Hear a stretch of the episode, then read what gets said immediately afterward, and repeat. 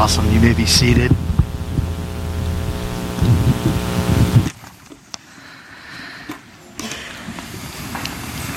Getting ready for Halloween, getting uh, the house ready, getting all the candy inventory ready for that uh, evening. Uh, I enjoy all the kids that come, uh, but to be honest, I get a little. I'm a, I'm a little kind of a scaredy scaredy cat. Uh, I think it started when I shouldn't have watched that horror film back in the early 90s. I think it was Silence of the Lambs. Big mistake. Uh, and I got to where even in the later 90s, when, uh, do you remember The Sixth Sense? I See Dead People? Freaked me out. Had to tap out on that movie. Couldn't finish it. Uh, a couple films in the, in the late 90s and early millennium. Final Destination. Anyone ever uh, see those? Oh my word, they just scared me. And then there have been a few other films that uh, I've tried to watch just to see if I had what it took. You know, could I last more than five minutes? And no, I can't. I get scared. And you know, uh, maybe you're similar. Maybe you're like, oh no, it's no big deal. It's all pretend. No big deal. But I, I got to tell you, I, I don't think it is pretend. I think that even though and I'm not trying to be sour grapes on Halloween at all, even though there's, there's a lot of intent to just have fun, that there's a, there's a backstage to what we see on Halloween in real life that's evil. I believe in a, a true evil person that Jesus referred to as the devil or Satan, uh, and that, that he has power. Uh, but he has a strategy that I think we've all experienced. Here's his strategy his strategy is that, firstly, he is. Um, uh, he, he marshals a spiritual warfare. And you've experienced this. You're on your way home from work, and you're like, wow, that was, that was a frontline day. I felt like I was in a war today. That wasn't just about crunching numbers. That wasn't just about, you know, getting on the same page with my team uh, and checking all of our deadlines and our systems it seemed like more happened today than just business systems. That seemed like a war. Or when you go home and and you sit across the table with your family and you're like there's tension at the table and it it's not just tension between you and your spouse. It's not tension just between you and your teenager, freshman. Uh, there's there's a spiritual warfare going on. It's it's in the metaphysical world. You can't see it all the time. And the devil is about that business. And just a caution that this war is not you against your team or you against your supervisor or you against your, uh, your vendor. It's not a war just against uh, you against your spouse or you against your teenager or you against your dog. it might be you against your cat.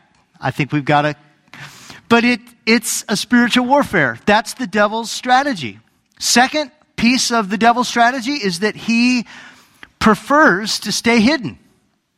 He does not uh, show himself in the miraculous that he's very capable of uh, very often. Um, he stays hidden. In fact, I was, I was reminded of the devil's nature when two months ago, Kathy McCarty our nurse practitioner to Zimbabwe, Chidamoyo, Zimbabwe, where she serves hundreds of patients every month, thousands every month, in a rural part of Zimbabwe, supported by the uh, government there. And she said, Scott, I'll tell you something about our baptisms that's interesting. She said, uh, the the men don't always like to do our baptisms. And I'm like, what do you mean? She said, well, often we have people who've been practicing witchcraft or spiritism that come to our baptistry to be baptized. And it usually takes four or five guys to baptize, even a frail woman. I'm like, you have my interest. Keep talking. She's like, oh, she says, and what's really creepy, she says, we see it all the time. When someone walks in to the pond that they use, and they've been exposed to a lot of spiritism or um, witchcraft, literally, there are ripples of water that unordinarily ripple off of their bodies, and there is a there's ripple effect in the pond because of the demons that are struggling with that very event. I'm listening. I set my lunch down. She said, in fact, what the reason we use four or five people is because when we go to baptize, there is such a strength in even a small, frail Zimbabwean body that it's very difficult to get the person underwater. And so our, our Christian missionaries that help us, when they know we're baptizing someone that has had exposure to witchcraft or exposure to spiritism, they're like, hey, I'm not feeling well today. I'm going to take a sick leave today. not feeling good. She shared this story, and I'm like, I'm not going to Zimbabwe. it's not going to happen. And, and, and don't misunderstand, Kathy's a Sebastopol raised uh, missionary, nurse practitioner to Zimbabwe. I think she's been there 30 years. She has no reason to exaggerate or to try to create a dramatic story. She was just telling me about, we were talking about baptism, how even the demons know baptism is important. And uh, once that person's baptized, they're released from the demons and they can see again the ripple effect in the water by the presence of evil. Which takes me to the second part of Satan's strategy. The first is it's a spiritual warfare. The second part is he he takes a camouflaged, hidden, silent role. He does not uh, market himself as this evil, miraculous demon possessor of people. He doesn't do that. He takes what I call, and the author of this sermon, Mark Moore, calls and describes the role of the hog nosed snake. Satan is like the hog nosed snake, which has no venom. Uh, and if you go up to it, it will hiss at you, and eventually, it, though it looks poisonous, it like a viper, it will flip over on its back, play dead, and emit an odor that simulates as if he's dead. Here it is, the hog-nosed snake. Check this out. It's not going to bite you. You'll be fine.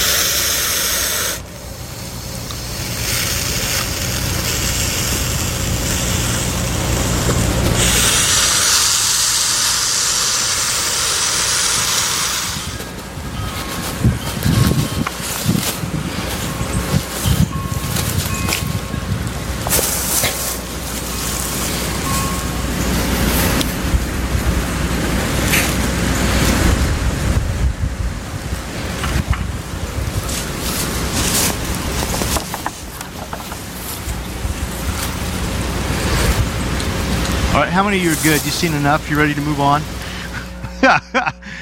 uh, Hognose snake just simulates that he's dead. Here's, here's the point. That's the devil's strategy right now. He doesn't exist. Can you imagine some guest of a Bill Maher show, talk show, or uh, even uh, someone on Letterman or Leno, or uh, sitting down and making the proposition that there is such a thing as an evil being, a, an evil angel that leads demons globally, you'd be laughed off the stage. Are you serious? Come on.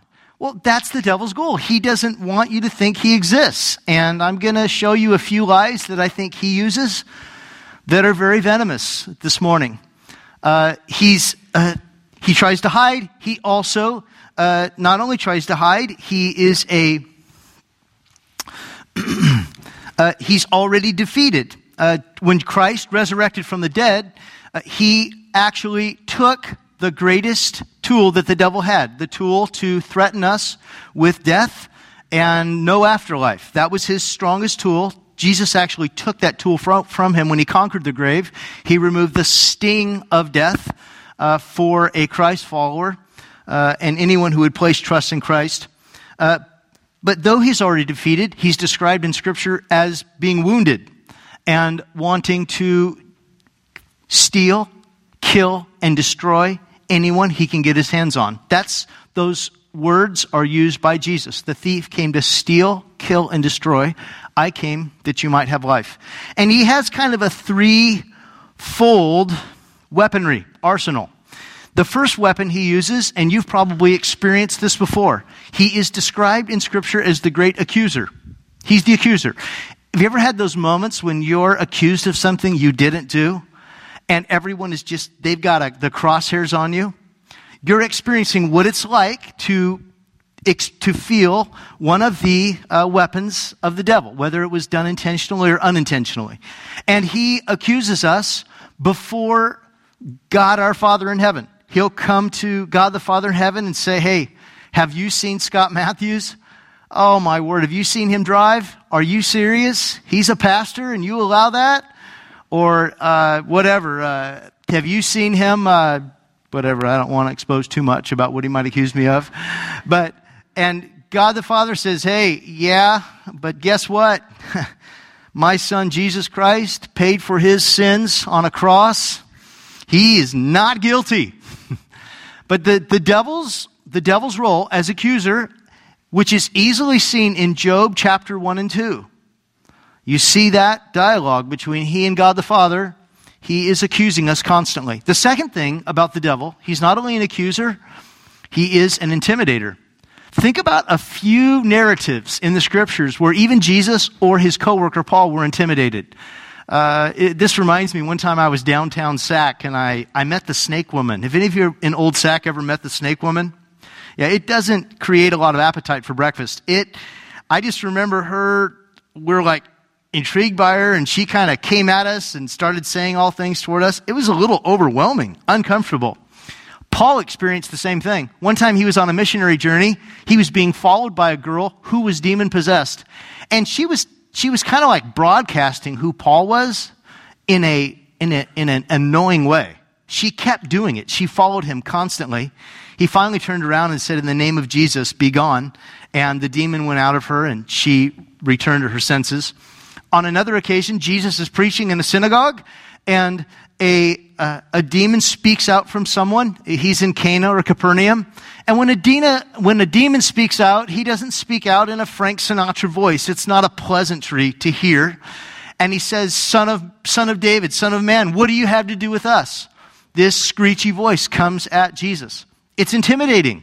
Sometimes the devil will try to scare you. Sometimes he'll try to intimidate you. But he is no match against the Christ follower who's filled with the Spirit of Jesus or the Holy Spirit.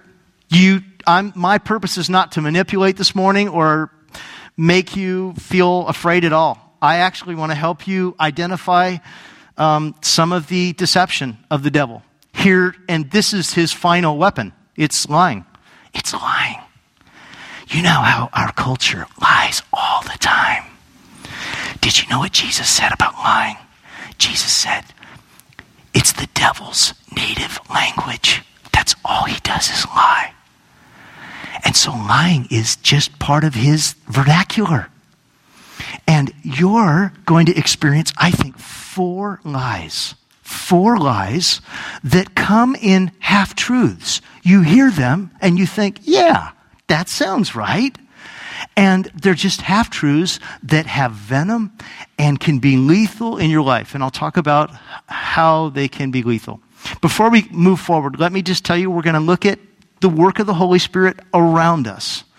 And I think you're going to discover that what John said was right. One of Jesus' coworkers said is right. And understand this verse in light of whatever challenge you're facing. Greater is he that is in me than he that is in the world. Say that with me. Greater is he that is in me than he that is in the world. One more time.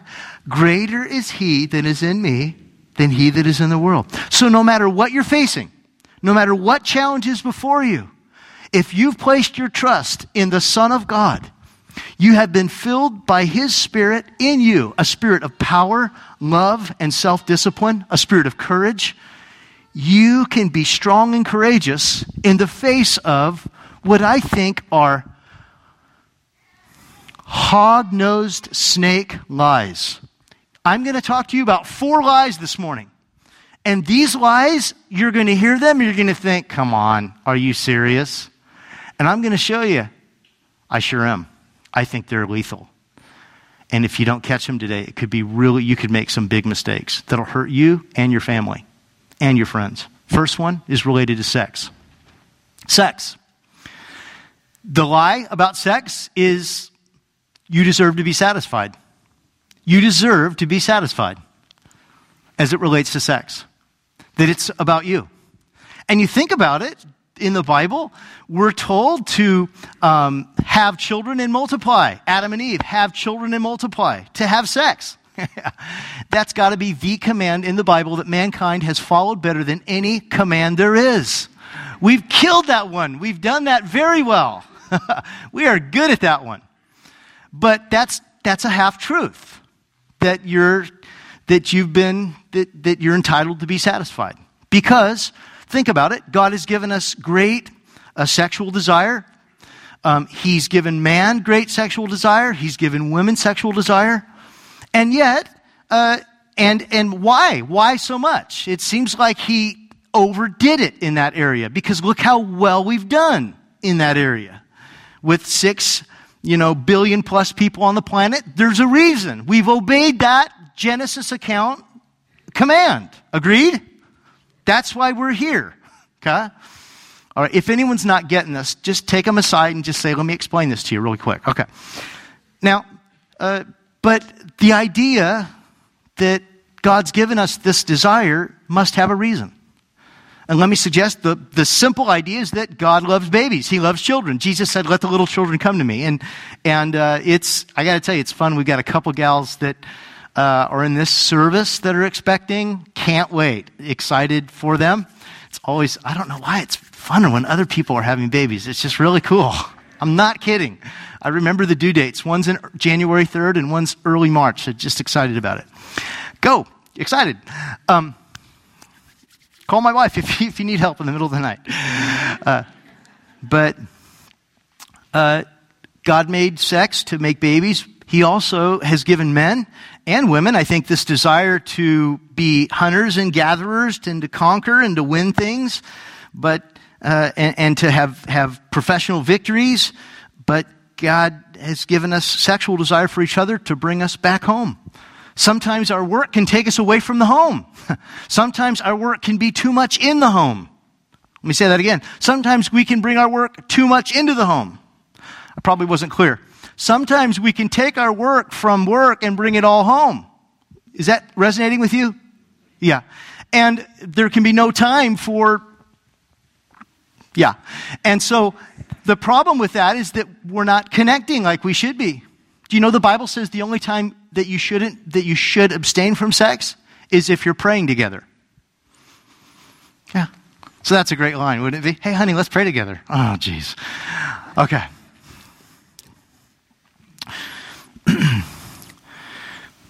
God gave us sex so that we would not just have babies, He gave us sex so we would stay home and raise our babies. That's that's the full truth. He had a plan. It's not there just for my satisfaction, it's there because He has a plan. He, his plan was that it would keep a husband and wife together, it would help keep a husband and wife together, uh, making babies and raising babies. And that it would be a joy. It would be an area in your life that could be a uh, could be a joy and a stress relief amongst all the other stuff you can't control out in the workforce. Um, but some people think it's just for their satisfaction. So, what do you do when you're single or you're widowed or you're um, you're a college student and it doesn't look like you're not married? Because really, this has been designed for a husband and wife who've committed to each other for life you, there's, there's too much risk, too much, too many liabilities to involve yourself in this until you're committed for life, uh, until you're married. And if you don't think so, if you don't think there's liabilities in this area, boy, all you got to do is read the news. I mean, really, how many mugshots do we need from our own community before we realize how, how much protection we have to put around us? Uh, how many, how many job losses? How many families have to experience wreckage before we think, you know what? This is not just a hog nosed snake. we have to all protect ourselves. One of my friends, good friends, who helped start Adventure, who has since moved, uh, approached me one day and said, Scott, I got to tell you, when you shared with me your boundaries in the office, I honestly thought, that's a little much. And he had some difficulties at his place of employment. And he told me years later, he said, Scott, I got to tell you, when you said that, I should have just jumped all over that. Here's my, here are some of my policies. I won't be in the office alone with a woman. I won't. my office or their office. Not because I think I'm some hottie that everyone wants to attack, okay? All right? It's because I don't trust myself. How about that? I don't trust my own emotions, my own chemistry. Uh, I just think it's, I think you can have chemistry with someone and it can happen just like that. How many of you would agree with me? Okay, got a couple? You just have to be on guard. If I find myself attracted to someone at the, my place of employment, I'll tell my wife, hey, that gal, I need to be careful with that gal. Yeah, just make certain I'm never hanging out with her at Raley's or something like that. I'll communicate. Um, I do not drive with another woman in a car by myself, besides my wife. Uh, I, I wouldn't even do it. I, I, just don't make exceptions in that area. I've done it once since I've been here. And uh, he's the chairman of our elders now, and I called him and asked for permission. It sounds ridiculous until you read the news.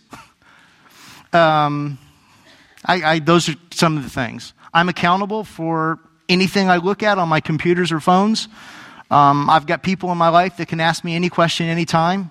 I don't go, I'm not in a home alone with a woman um, that is not my wife. Um, I will not allow minors in my home without my wife being present. Sounds kind of extreme, doesn't it? Really? I just think you got to protect yourself. I, I don't want to see any family torn apart. I don't want to see any um, marriage with a wedge in it. I want you to enjoy the good life, the blessed life. And you do that by committing to someone for life and protecting yourself. and how do you how do you how do you do it? Uh, you don't just resist the devil. You you run. You run from temptation all the time. You just run. This is the one area, as I shared last month, that can can really affect your whole life because you're a church. And your and sex is something that connects you with someone else in a powerful way. It connects you and Jesus with someone else. And if you're not married to them, it's devastating. So maybe today, for you, sex has been kind of that hog-nosed snake that you think is just playful and cute and no big deal. And I'm telling you, it's a big deal. And uh, if, if you need to be convinced of that, watch the news. Go on Yahoo News and look at how it destroys people that don't respect it. All right, enough of that. Uh, the uh, really the challenge of that verse is though of that of the verse of that challenge is Psalm 37, uh, verse Psalm Psalm 37, verse 37 or, or verse 34. Wait for the Lord and keep his way, he will exalt you to inherit the land. When the wicked are cut off, you will see it. Trust, wait on the Lord, and run away from any hint of sexual immorality. That's the first hog nosed snake. The second one, I think, is equally tempting. This is one I think I actually struggle with. I'm going to, if it helps keep you engaged, tell you this is an area of weakness. It's power. Power. I'm not talking about muscle. Uh, this is the area of deception where the devil tells you this half truth. Here it is You deserve honor. Turn to someone you're seated with and say, You deserve honor. Say it. Oh, yeah. You deserve a little taste of the glory, as Nacho Libre would say.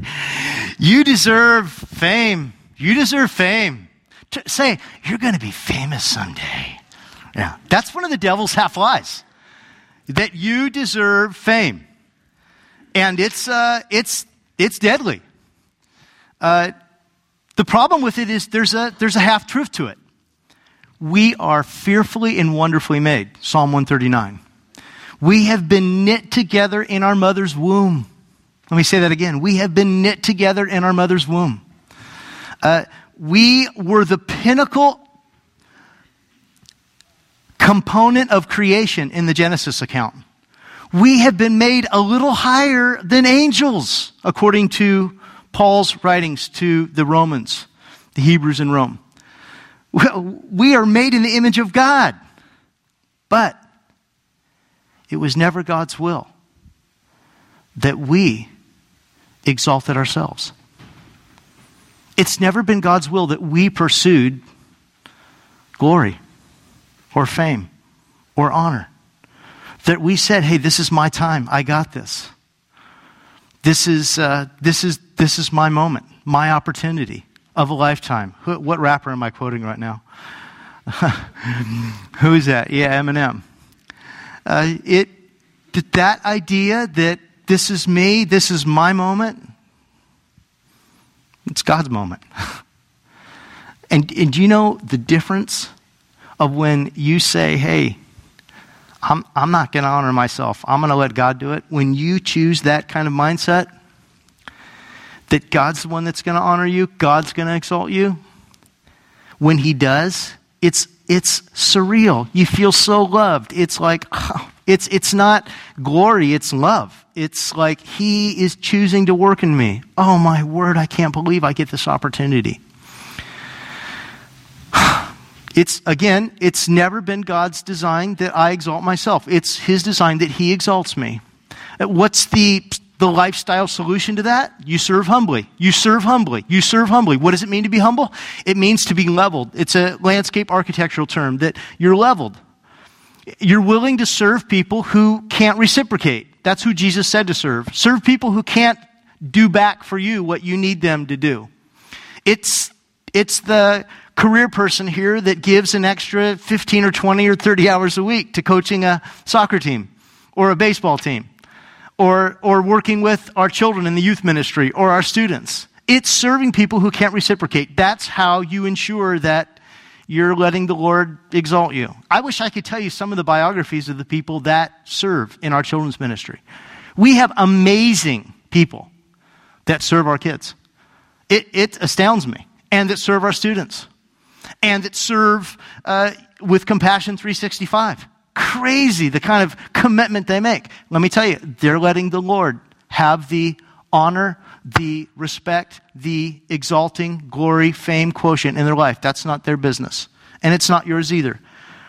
I think the key verse is in James chapter 4, when James writes that uh, as it relates to power, if we humble ourselves before the Lord, He will lift you up. Humble yourselves before the Lord, He will lift you up. S- Peter says it similarly. Submit therefore to God, Humble yourself, and in due time, God will lift you up. Stay humble, stay focused. The third, uh, the third challenge that I think is very hard for men um, is anger. The issue of anger. Anybody struggle with anger here? Yeah. Anger is the kind of thing where there's a half lie that we hear. And here's the, here's the half bit of truth that, that, that the devil tells us. He tells us we're entitled to justice. Uh, we deserve justice. I deserve justice. And the problem with that is there's some truth to that. There is truth that we, we serve under a just, just God and judge. By the way, all judgment has been given to his son, Jesus Christ. He will actually be responsible for the entirety of the litigation of Judgment Day. But God has he has the ability to make fair judgment. He's a just God. He gets angry. There's nothing wrong with anger. God gets angry when orphans are left. God gets angry when widows are not cared for. God gets angry when uh, there's police brutality or there's murder against our police officers nationwide. God gets angry at child molestation. He gets angry at rape. He gets angry at murder. Uh, God gets angry at things that we might think are very innocent, like divorce. The scripture says God hates divorce, and it's no doubt because of the impact it has on generations. Um, God gets angry at genocide, I mean, unspeakably. Uh, he has a fure capacity about him, a, a, a, a release of his anger, but it's timely. And he does it the, pro- the half truth in this idea that I deserve to be, I deserve justice, is that I'm tempted to take justice into my own hands. Uh, the other day on Capital City Freeway, I was headed towards uh, the five to, um, to, to come home after uh, going to Kaiser. And on my way home, it felt like this semi tractor trailer driver just was happy to see me in the get forced into the emergency lane. And I'm like, you know, four wheeling through all the tire rubbish that's in there. And I get out of it and I see him a few cars up and I'm like, oh, I'd like to make eye contact with him. Just a little eye contact. And I, uh, it'll be in Jesus' name, but I, you know, so I, I start driving and keep going. And I thought, no, don't do that. Just let it go. Well, I, I did kind of catch up to him eventually. And I decided, don't look, just drive by him. Just drive by him. He may have meant it, he may not have meant it. Let the Lord deal with that. I felt so much better that day. Here's why. Here's what I'm entitled to. Here's what I deserve I deserve mercy. That's, I don't deserve it, but I've gotten it. And I'm now to be a mercy bringer. Jesus said, Blessed are the merciful, for they will receive mercy. Do you want to be someone that receives the mercy of God? Be a distributor of mercy, even when you don't feel like it. And how do you do that? you do something that's the hardest thing in the world sometimes. You, you forgive unconditionally. That's the, that's, you become someone who can forgive. And sometimes I don't even know how people do it. I've got one family that I've been pastoring that has never attended Adventure. They have some extended family that comes here maybe quarterly. Uh, this is someone in their retirement years that had their daughter murdered in Stockton and their grandson uh, die in a tragic pool accident, all within like three to six months. How do you, I mean, wow. It's a miracle to be able to forgive in that situation. How do you become someone that can deal with your anger and your hurt? And I've had stuff happen to me that is that was difficult for me to forgive. It took me a long time. Like probably 20 years. Yeah. Uh, yesterday.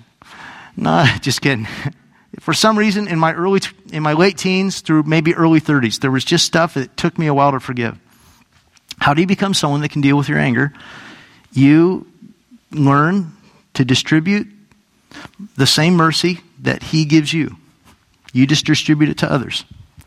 And I don't know if it's something about getting older, being in my later 40s, but I just don't get angry that easily anymore. I'm grateful for it. Now, my wife can, she actually has the ability to touch nerves a little bit better in me. I don't know why. But anger gets better. And you might say to yourself, sex, okay, I can see maybe how that's, that's a deceptive lie that that's, can be venomous okay, I can see how power, I could make some decisions to kind of self glorify myself and get in trouble. But anger, oh, did you know most fatal car accidents follow a, a volatile, angry conversation? People are angry. Domestic violence, people are angry. Anger has the capacity to control you. The first murder in the Bible, Cain killing Abel. Cain killing Abel.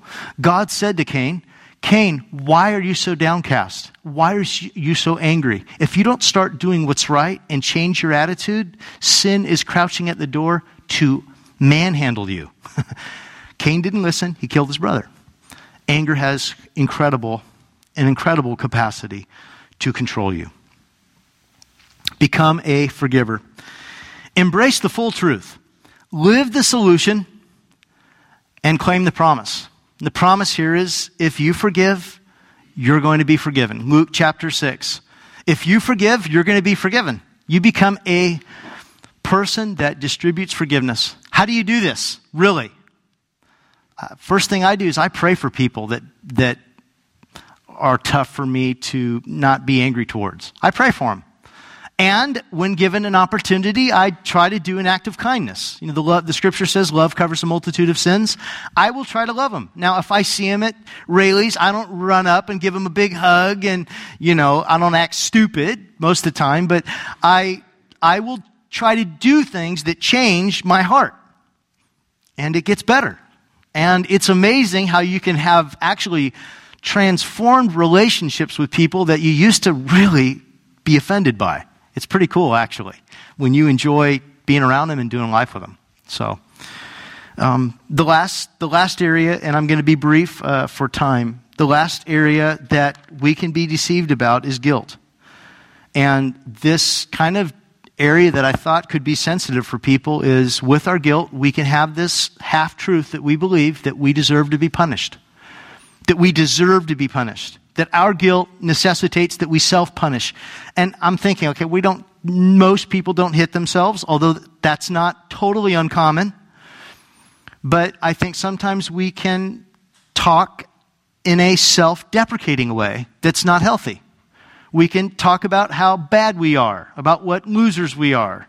And it can be kind of chronic and addictive. It's not good. Uh, the half truth is that I deserve to be punished. And it's a half truth because, you know, ask your parents were there moments when you deserved to be punished? Absolutely. The scriptures teach for all have sinned and fall short of the glory of God. There's a, there's a place for, for appropriate discipline that comes from a parent that discipline simply tries to direct people the other direction. That's how God disciplines us in a loving way. But the full truth, as it relates to guilt, is that Jesus absorbed the entire consequences of man's sin. That's the full truth. We could never pay for it. The only way we enjoy it is by practicing this solution confess your sins. Confess. Agree with God. I have fallen short of the glory of God. Confess your sins and God is faithful and just to forgive you of your sins. Those are the four half truths that I deserve to be satisfied sexually. The, that, and God's full truth is that He has a perfect plan. Uh, the second half truth is that I deserve power and honor, fame. That's a half truth. You're significant, but it's never been God's will that you you try to navigate glory and honor for your own self. That's something God does. Let Him do it. Thirdly, the third half truth is that you, just, you deserve justice. And that's a half truth. Even though God is the one who has vengeance is His, we want to trust Him with vengeance. The full truth is that you are to be a mercy bringer. Uh, now, let me just make one note. It is the responsibility of the governing authorities Paul, Jesus' co worker, said, the, the governing authorities bear the sword for a reason. It's their responsibility to carry out justice. Our police officers, it's their job to take out justice. Our federal officers, their job to carry justice. It's not ours. And then finally, the fourth half truth is that your guilt deserves to be punished. It's a half truth. Your guilt was fully punished on the cross. And now it's God's desire that you live free. Imagine yourself free of the, uh, free of the risks of sexual misconduct. Don't you want to be there? Don't you want to be professional? Just free. Protect yourself always. Imagine yourself free from the temptation to self exalt.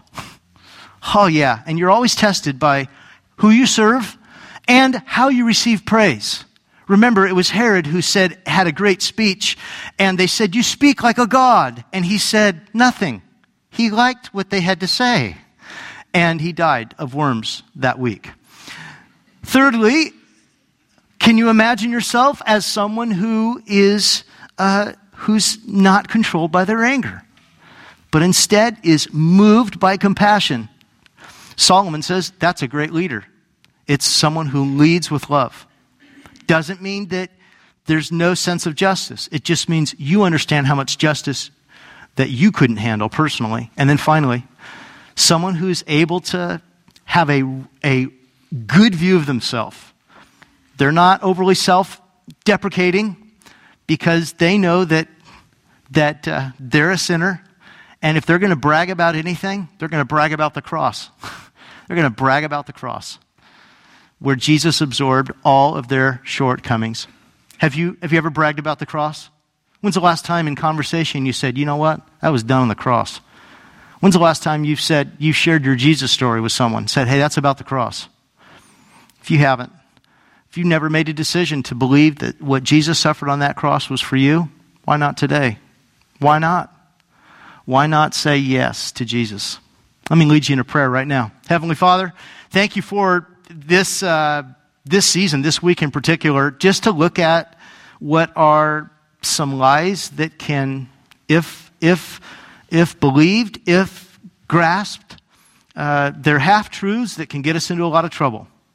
And I just ask right now that anyone who's here, that Holy Spirit, you would help us identify where we need to shore up, where we need to be ready, what half truth we need to stop believing. Is it a half truth related to sex that we deserve to be satisfied? And instead, we need to believe the whole truth that you have a plan. Is the half truth that we believed related to power that we deserve power and honor? And the full truth we need to embrace is that you're the one that exalts us. It's not our job. Is the other half truth that we need to consider this idea that we deserve justice, and instead we need to be merciful and forgive so that we'll be forgiven? Is the other half truth that your spirit is telling us to embrace that that we that all of our sins have been fully absorbed by Jesus and that we're not going to we need nothing else but him Show us what half truth we need to set aside and what full truth we need to hold on to. Help us live the solution. Help us claim the promise. In Jesus' name.